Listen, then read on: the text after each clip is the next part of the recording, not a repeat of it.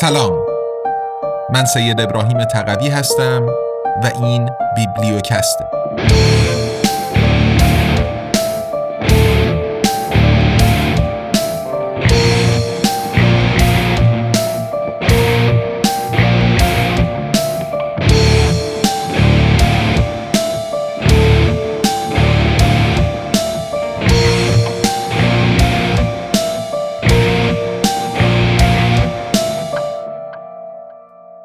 امپراتوری USA قدرت جهانی بیوجدان.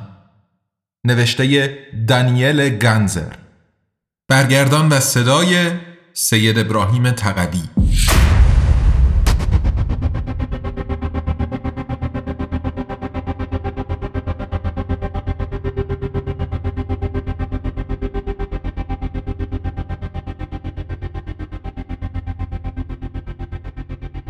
قسمت چهارم.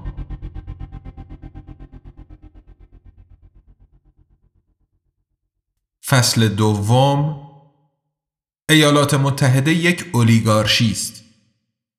امروزه وقتی در جهان از آمریکا سخن به میان می آید چه با تمجید و چه با ترس معمولا منظور قلمرو ایالات متحده آمریکاست و نه کشورهای آمریکای جنوبی نظیر شیلی یا برزیل. هرچند بدون شک همه مردمی که آنجا زندگی می کنند آمریکایی هستند. برای یک تحلیل دقیق اما لازم است که نه با کلیگویی از آمریکا بلکه مشخصا از ایالات متحده آمریکا و 330 میلیون آمریکایی ساکن در آن صحبت شود. و با این حال این هم به قدر کافی حوزه بحث را محدود نمی کند. چرا که اکثریت آمریکایی های اهل ایالات متحده مطلقا هیچ تأثیری بر سیاست بین الملل ندارند. تنها ابر ثروتمندان گروهی کوچک از حدود 300 هزار آمریکایی اهل ایالات متحده هستند که فرمان سیاست خارجی ایالات متحده را در دست داشته و از امپریالیسم ایالات متحده سود می‌برند. ایالات متحده نه یک دموکراسی بلکه یک اولیگارشی است. کشوری که ثروتمندان بر آن حکومت می کنند. هر کس شکاف عظیم موجود میان فقیر و غنی در ایالات متحده را نادیده بگیرد این حقیقت را پنهان می کند که میلیون ها تن از آمریکایی های اهل ایالات متحده نیز از طبعات امپریالیسم ایالات متحده رنج می‌برند. چرا که حکومت پول را در سلاح و جنگ سرمایه گذاری می کند به جای آنکه برای طبقه فرودست نیز امکان زندگی شایسته ای فراهم کند.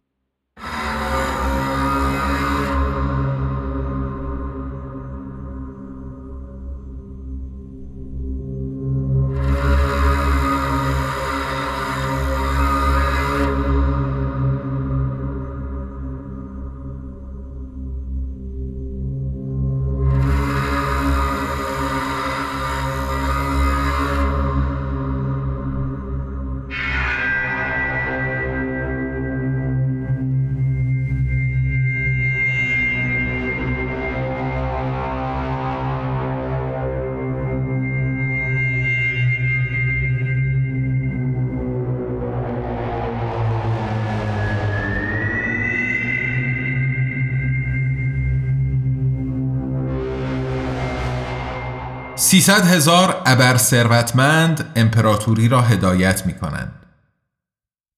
در سال 2019 نوام چامسکی یکی از تأثیرگذارترین روشنفکران ایالات متحده که سالها در مؤسسه فناوری ماساچوست ماساچوستس اینستیتیوت of تکنولوژی MIT در بستون تدریس کرده است به اعتراض گفت نابرابری امروزی تقریبا بی سابقه است برای چندین دهه خط مشی سیاست اجتماعی و اقتصادی در ایالات متحده ایجاد امتیاز برای ثروتمندان بوده است. این اصل بر سیاست سیطره داشته است. در نتیجه چنان که چامسکی می‌گوید امروزه قدرت واقعی در دست کسر کوچکی از یک درصد جمعیت متمرکز شده است. این ابر ثروتمندان نامی که چامسکی بر آنها نهاده امپراتوری را هدایت می کنند. آنها خیلی راحت چیزی را که می‌خواهند به دست میآورند و اساساً آنها هستند که تعیین می کنند چه راهی پیش گرفته شود. این ارزیابی با نتیجه گیری های سایر محققان آمریکایی همخانی دارد. به گفته جفری وینترز دانشمند علوم سیاسی و مدرس Northwestern University در ایلینوی ابر ثروتمندان با پولشان سیاست و رسانه ها را در ایالات متحده هدایت می کنند. چنانکه وینترز می گوید ابر ثروتمندان تنها یک دهم درصد جمعیت ایالات متحده هستند. یعنی 300 هزار نفر.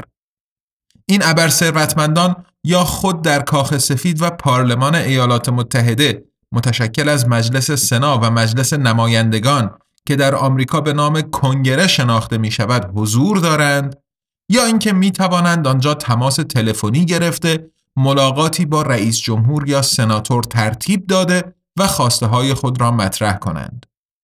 امکانی که برای فقرا فراهم نیست. ابر ثروتمندان می توانند بخشی از پولشان را در سیاست، رسانه و اندیشکده ها سرمایه گذاری کنند. کاری که تصورش هم برای آمریکایی های فقیر غیر ممکن است. وینترز توضیح می دهد دیگر این استدلال منطقی نیست اگر اصلا زمانی چنین بوده باشد که سیاست در ایالات متحده از سوی مردم و به شکل دموکراتیک هدایت می شود و قدرت رأی همه شهروندان یکسان است. ثروت و درآمد هستند که نقش محوری را ایفا می کنند.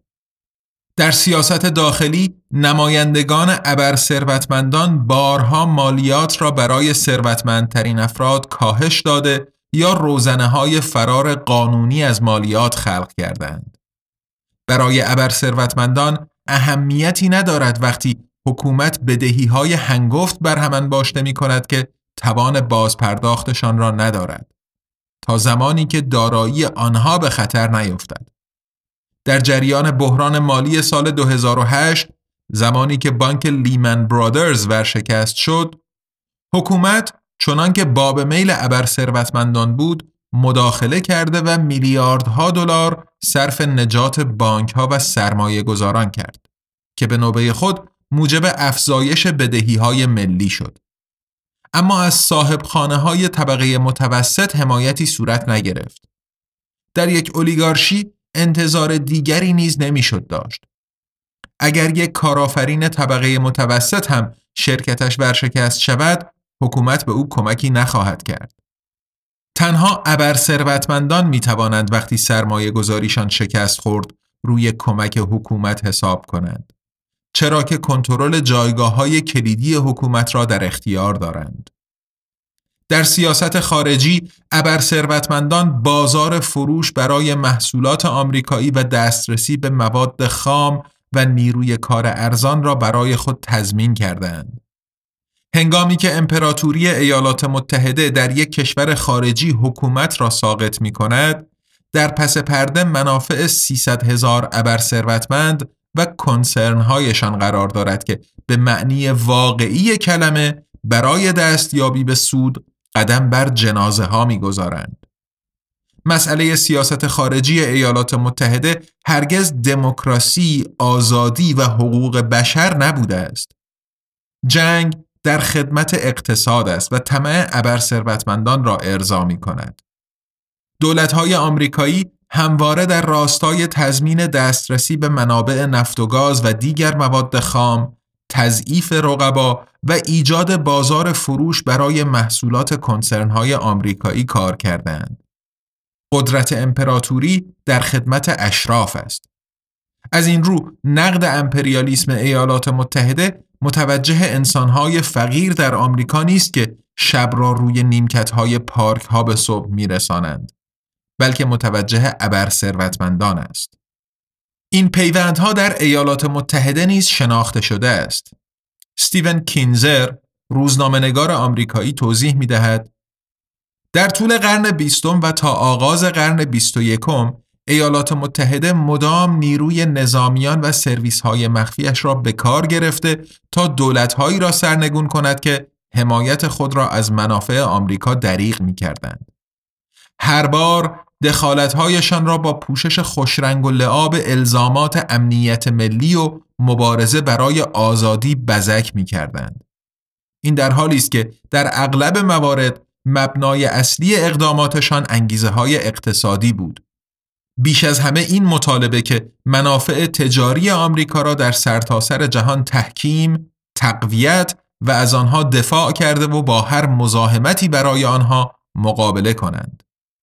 همچنین پیتر فیلیپس جامعه شناس آمریکایی مدرس اسبق دانشگاه ایالتی سونوما در کالیفرنیا طی تحقیقات خود به این نتیجه رسید که در ایالات متحده ابر ثروتمندان کنترل رسانه ها، دولت و ارتش را در دست دارند.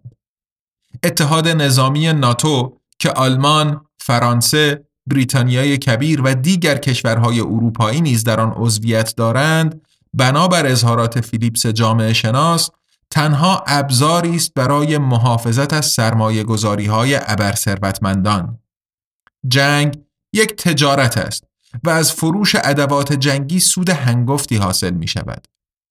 فیلیپس توضیح می دهد که هدف اصلی ابر ثروتمندان این است که همواره سودی سه تا ده درصدی یا بیشتر از سرمایه گذاریشان به دست آورند. هر خسارتی هم که می‌خواهد در این راه برای جامعه به بار آید. ابر ثروتمندان در سرتاسر سر جهان در هر حوزه ای که این سود مطلوب را برایشان داشته باشد سرمایه گذاری می کنند. اهم از زمین های کشاورزی، نفت، املاک، فناوری اطلاعات، فناوری ژنتیک، صنایع نظامی و تنباکو.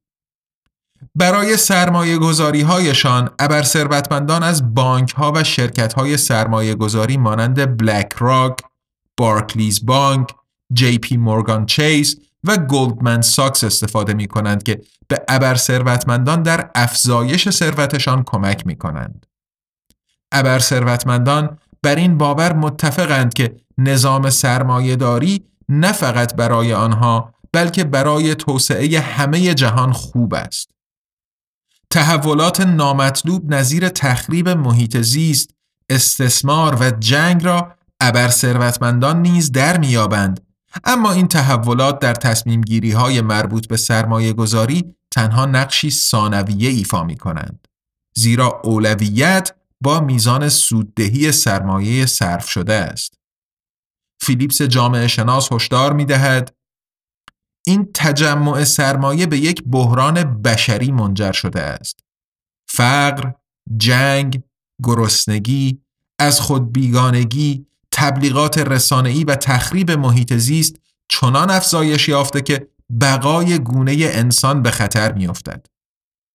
مدام مردم بیشتری آگاه می شوند که در سیاست های امپریالیستی مسئله به هیچ عنوان ارزش ها نیست بلکه تنها قدرت و منافع اقتصادی مطرح است. این درباره عملیات بوندسور در افغانستان نیز صدق می کند. در سال 2010 هورست کولر رئیس جمهور آلمان به خود جرأت داده و این را علنا بیان کرد.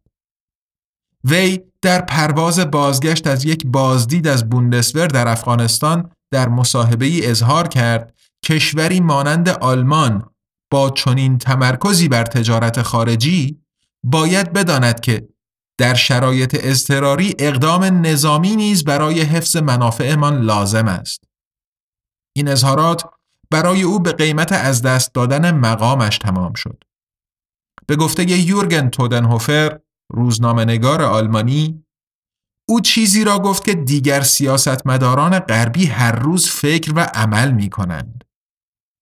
رئیس جمهور چنان که تودنهوفر توضیح می دهد آن فرمان ریاکاری آهنینی را نقض کرد که دیر زمانی است تمدن غربی بر آن اساساً اجماع دارد.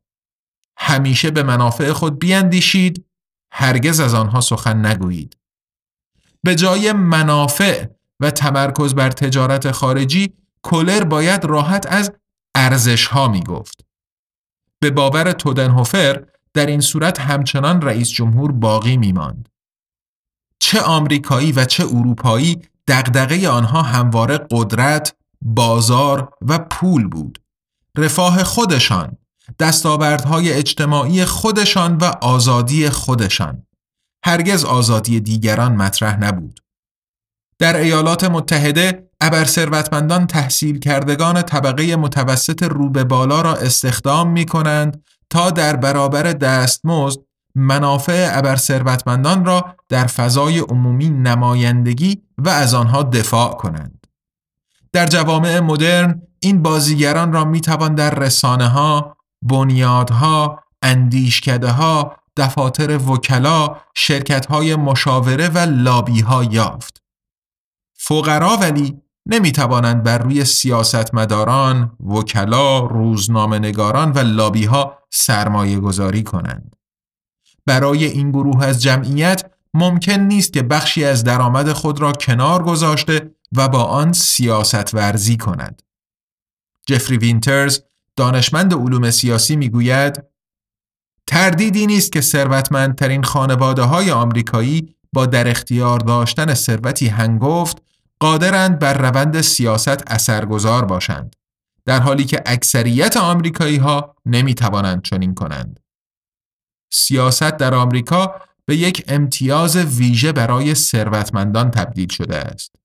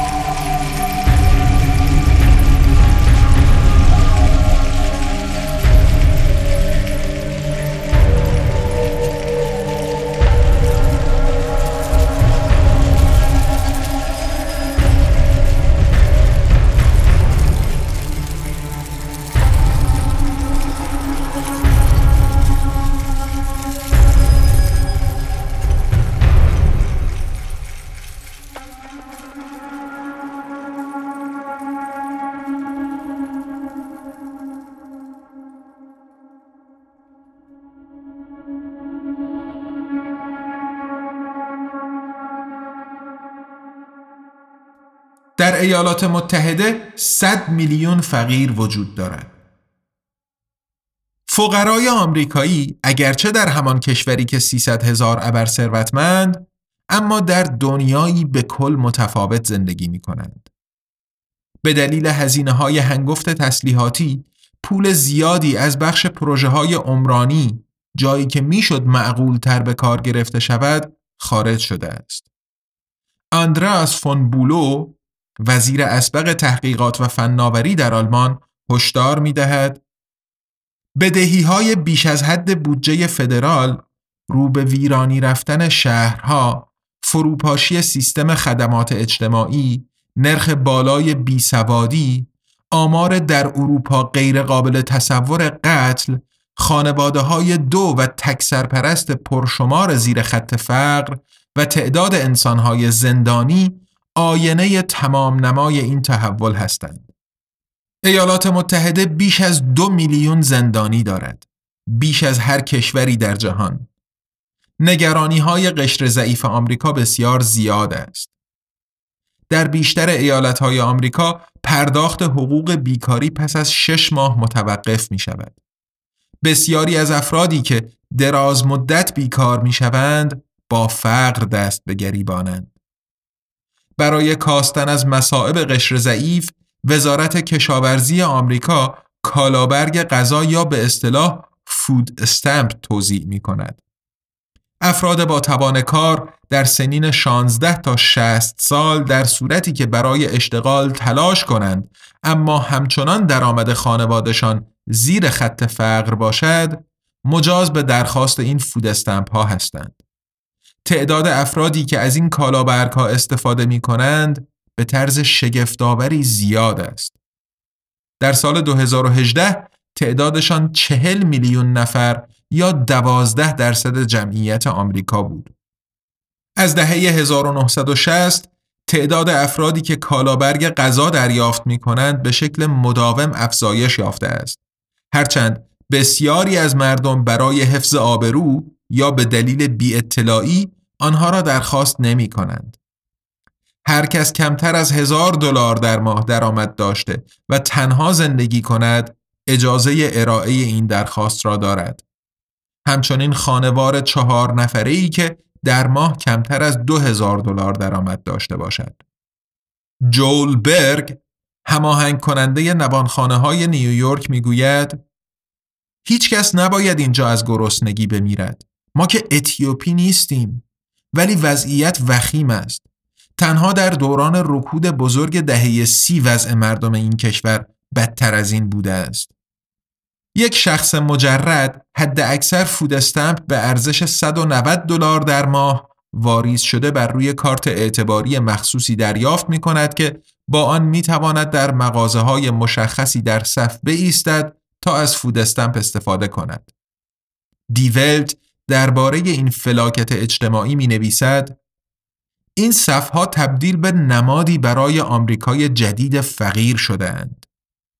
در انبار این آشپزخانه ها حق انتخاب تنها میان دو محصول وجود دارد یعنی بین آب سیب و آب پرتقال سیگار و الکل را نمی‌توان با کالابرگ غذا خرید هانا لوپین که در نیویورک به فقرا رسیدگی می کند که وضعیت اسفناک است.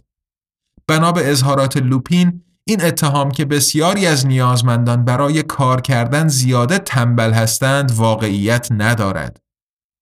اینجا آدم افرادی را نمی بیند که از کار کردن اکراه دارند بلکه والدینی را می بیند که می‌خواهند شکم فرزندانشان را سیر کنند.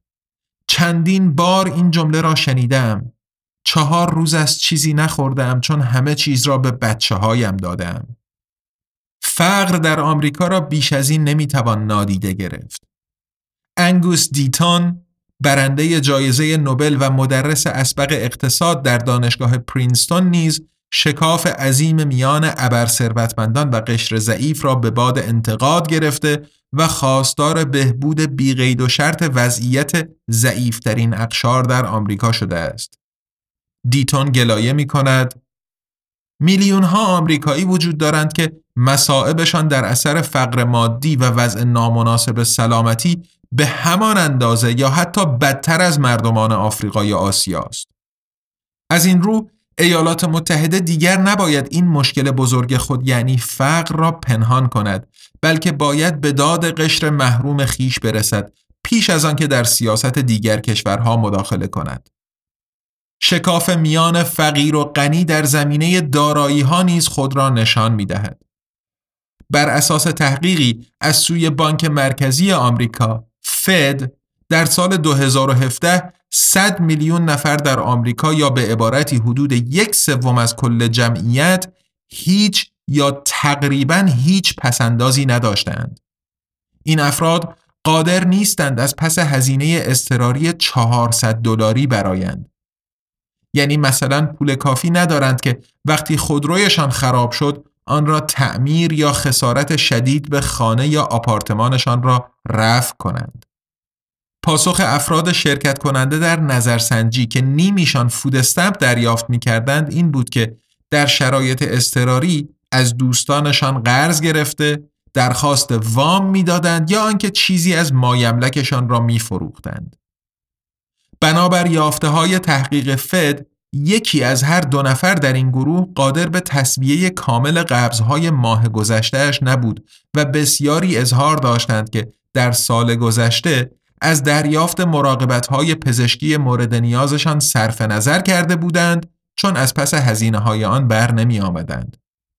علاوه بر این تحقیق فد دریافت که یک چهارم افراد بزرگ سال شاغل یعنی 60 میلیون نفر هیچ گونه بیمه بازنشستگی یا پسنداز برای دوران سالمندی نداشتند. به همین دلیل ترس از فقر در سالمندی در میان این افراد بسیار شدید است.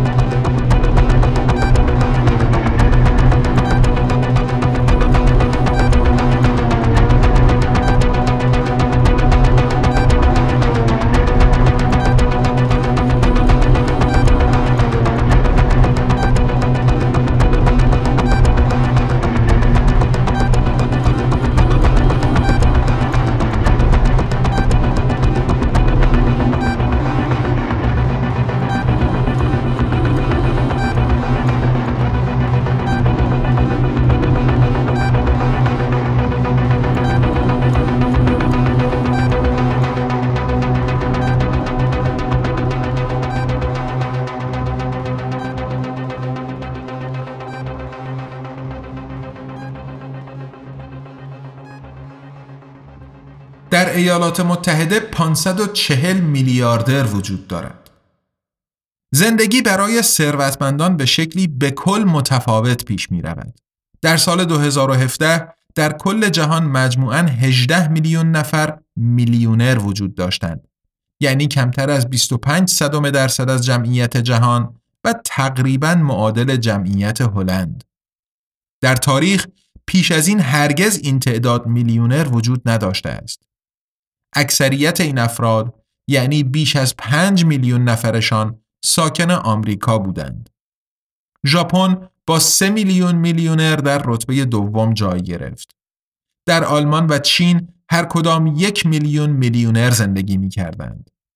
حدود 400 هزار میلیونر در سوئیس و 300 هزار میلیونر دیگر نیز در هند زندگی می کردند. برخی میلیونرها تماع خشن و بیرحم هستند و دیگران را برای افزایش ثروت خود استثمار می کنند.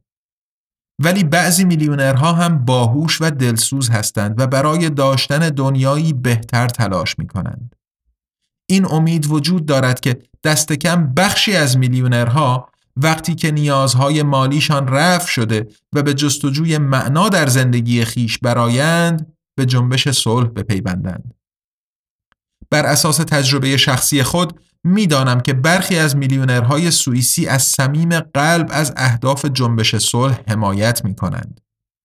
این افراد از تحصیلات عالی برخوردار بوده و از لحاظ مالی کاملا مستقل هستند. آنها جنگ های بیشتر نمی‌خواهند و با پروپاگاندای جنگ مخالفت می کنند. درون گروه میلیونرها تفاوت‌های بزرگی وجود دارد. تقریبا 90 درصد یعنی اکثریت قاطع آنها ثروتی بین یک و پنج میلیون دلار دارند. در طرف مقابل اشخاص حقیقی با ثروت بیش از 5 میلیون دلار نادر هستند و از سوی بانک ها و مدیران مالی افراد با ارزش خالص بالا High Net Worth Individuals HNWI نامیده می شوند. کسانی که بیش از 30 میلیون دلار ثروت دارند از این نیز کمیابتر هستند. در بخش اقتصاد مالی از آنها به عنوان افراد با ارزش خالص فوق‌العاده بالا Ultra High Net Worth Individuals UHNWI یاد می شود. تنها اندکی بیش از یک درصد میلیونرها یعنی نزدیک به 250 هزار نفر در گروه UHNWI جای می گیرند. این عدد تقریبا برابر با جمعیت شهر آیندهوون هلند یا سه هزارم درصد از جمعیت بزرگسال جهان است. مدیران بزرگ دارایی مانند بلک راک، UBS و گلدمن ساکس در صدد برقراری ارتباط با این اشخاص حقیقی برمیآیند تا دارایی آنها را مدیریت کرده و افزایش دهند و خود نیز از قبل کارمزد مدیریت این دارایی ها ثروتمند شوند. بنابر گزارش ثروت کلان جهانی World Ultra Wealth Report در سال 2017 80 هزار نفر یعنی اکثریت افراد ثروتمند گروه UHNWI در ایالات متحده زندگی می کردند. در پایان در رأس حرم ثروتمندترین انسانها میلیاردرها ایستادند. دارایی آنها بیش از هزار میلیون دلار است. به گزارش مجله اقتصادی آمریکایی فوربز در سال 2017 حدود 2000 میلیاردر در جهان وجود داشت. از آنها 540 نفر آمریکایی، 250 نفر چینی و 120 نفر آلمانی بودند. در هند 84 میلیاردر وجود داشت. در روسیه 77 میلیاردر و در سوئیس بنابر گزارش فوربس 32 میلیاردر. این یعنی که در آمریکا بیش از هر کشور دیگری در جهان میلیاردر زندگی می کند. فهرست ثروتمندترین 400 میلیاردر آمریکایی را هر ساله مجله فوربس با عکس و نامشان منتشر می کند. در حال حاضر جف بزوس مدیر آمازون با دارایی بیش از 100 میلیارد دلار در صدر این فهرست قرار دارد. او ثروتمندترین مرد جهان است. در جایگاه دوم فهرست فوربس بیل گیتس مؤسس مایکروسافت قرار دارد. رتبه سوم متعلق به وارن بافت سرمایه گذار است.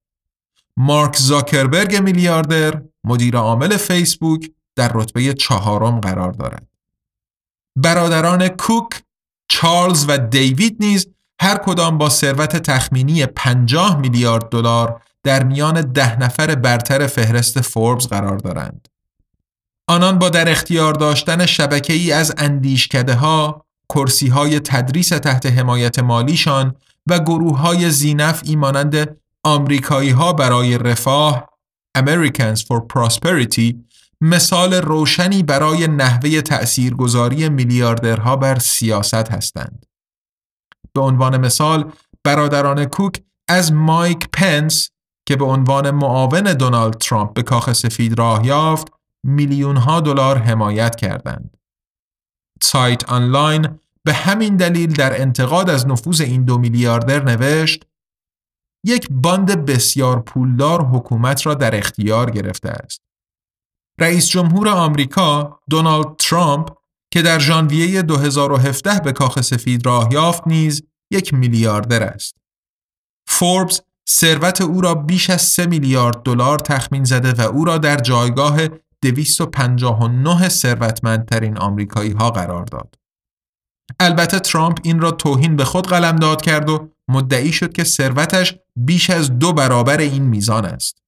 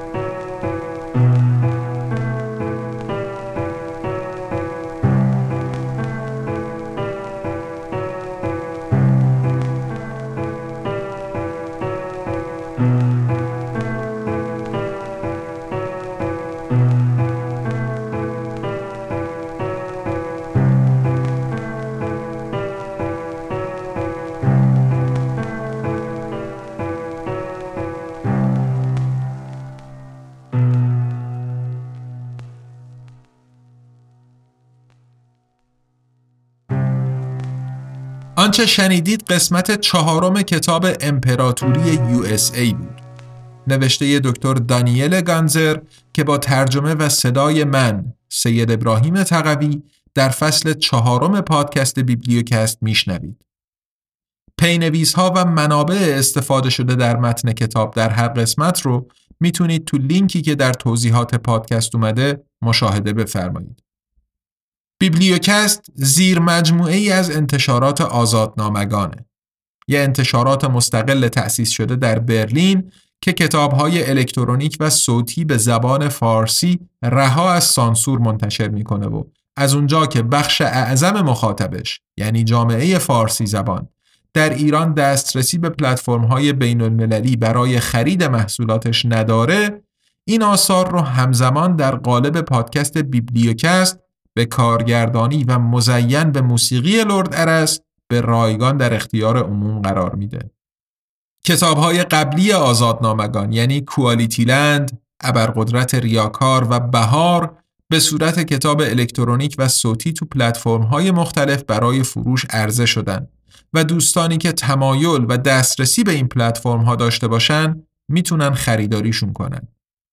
کتاب های الکترونیک آزادنامگان روی Google Play Books و Apple Books منتشر میشن و کتاب صوتی روی پلتفرم های متعددی که لینک هاشون توی صفحه هر کتاب روی سایت آزادنامگان قرار داده میشن. همونطور که عرض کردم آزادنامگان یه انتشارات مستقله که با هدف تقویت آزادی بیان و مبارزه با سانسور راه اندازی شده و ادامه پیدا کردن کارش در گروه همراهی و حمایت شماست. شما می‌تونین با دنبال کردن آزادنامگان در شبکه های اجتماعی، منتقل کردن نظرات، انتقادات و پیشنهاداتتون و همینطور معرفی ما به دوستان و آشنایانتون به همون در مسیری که پیش گرفتیم کمک کنید. برای حمایت مالی از آزادنامگان هم می‌تونین غیر از خرید محصولاتش از لینک های هامی باش، PayPal یا SubscribeStar که در توضیحات پادکست قرار داده شدن استفاده بفرمایید.